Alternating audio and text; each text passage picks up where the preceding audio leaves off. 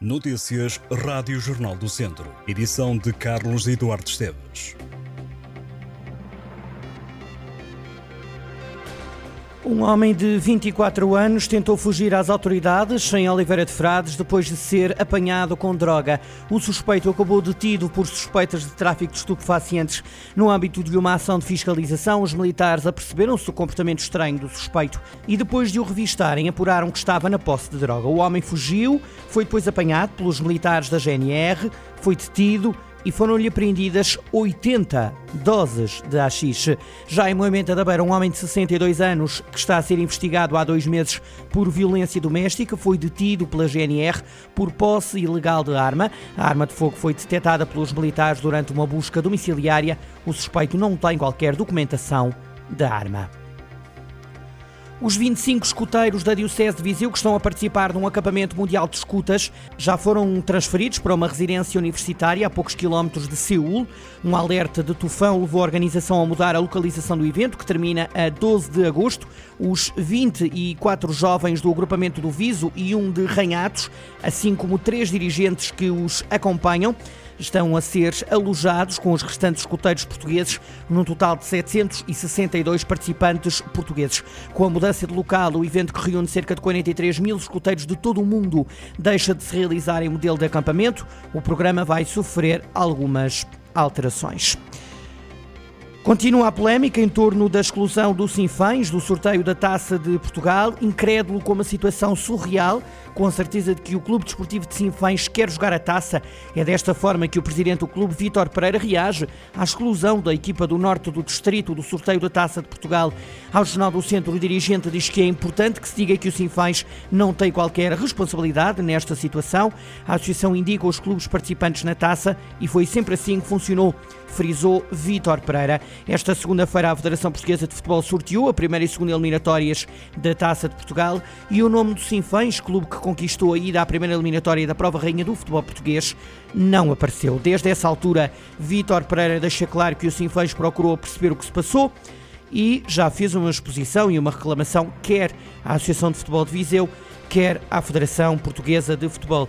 O Sinfãs, diz Vítor Pereira, quer a verdade esportiva. O presidente do Clube Desportivo de Sinfãs esclarece que o principal objetivo do clube é competir na festa do povo. No entanto, de acordo com o presidente da Associação de Futebol de Viseu, José Carlos Lopes, o sorteio não vai ser repetido. O presidente do Clube Desportivo de Sinfãs esclarece que o clube vai até às últimas consequências e já tem inclusive um advogado especialista em direito desportivo a tratar da situação. O líder do Sinfãs diz que se o cenário de não repetição do sorteio se concretizar, há um prejuízo financeiro enorme e que por isso poderá haver lugar a um pedido de indemnização. Este é um assunto que o Jornal do Centro vai naturalmente continuar a acompanhar. A equipa de sub-23 do Académico de Viseu ganhou ao Sporting de Braga por 3-2 na estreia da Liga Revelação. Os academistas estiveram a ganhar por 2-0, permitiram o um empate aos bracarenses e garantiram a vitória no último minuto. O primeiro gol de sempre do Académico de Viseu na Liga Revelação foi marcado por Geraldo. Os academistas viriam a aumentar a vantagem antes do intervalo. Simão fez 2-0 de penalti. O Braga respondeu na segunda parte, reduziu para 2-1 e viria a marcar o gol do empate já depois dos 90 minutos. No último lance do jogo, Miguel Sena devolveu a vantagem ao Académico de Viseu e fez o 3-2. Académico que somou 3 pontos e lidera a Série Norte da Liga Revelação. O piloto de Viseu, Hugo Lopes, venceu o Rally Vinho Madeira 2023. A vitória permitiu ao piloto, em dupla com Tiago Neves, liderar o Campeonato de Portugal de Rallys 2RM. Os pilotos mantiveram-se na primeira posição desde a primeira à última classificativa. Começaram por ganhar logo a super especial Cidade do Funchal, realizada ao longo da Avenida do Mar. No final da prova, Hugo Lopes frisou que a vitória vai ficar para sempre guardada na memória da dupla de pilotos de Viseu. O Campeonato de Portugal de Rallys entra agora numa pausa de verão, no mês de agosto. Regressa nos dias 15 e 16 de setembro no Rally da Água Transibérico Eurocidade Chaves-Verim para a penúltima prova do campeonato. A máscara de Lazarinho Lamego vai estar em destaque numa próxima gala em Hollywood. A cerimónia vai ter lugar a 17 de agosto em Los Angeles, nos Estados Unidos.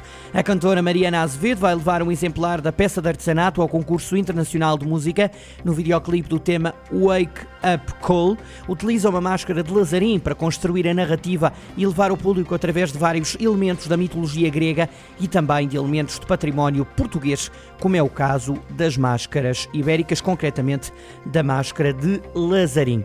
Em Sinfãs, a autarquia lançou recentemente um concurso para construir 40 casas no bairro de São Sebastião. A obra está inserida na estratégia local de habitação, num investimento superior a 3 milhões de euros. A empreitada abrange a construção de 12 T1s, 16 T2, 8 T3 e 4T4. A obra integra a nova fase dos trabalhos no bairro de São Sebastião, onde foram construídas mais de 20 casas entregues às famílias em 2018. A Câmara já tinha revelado que quer construir mais apartamentos naquela zona do Conselho.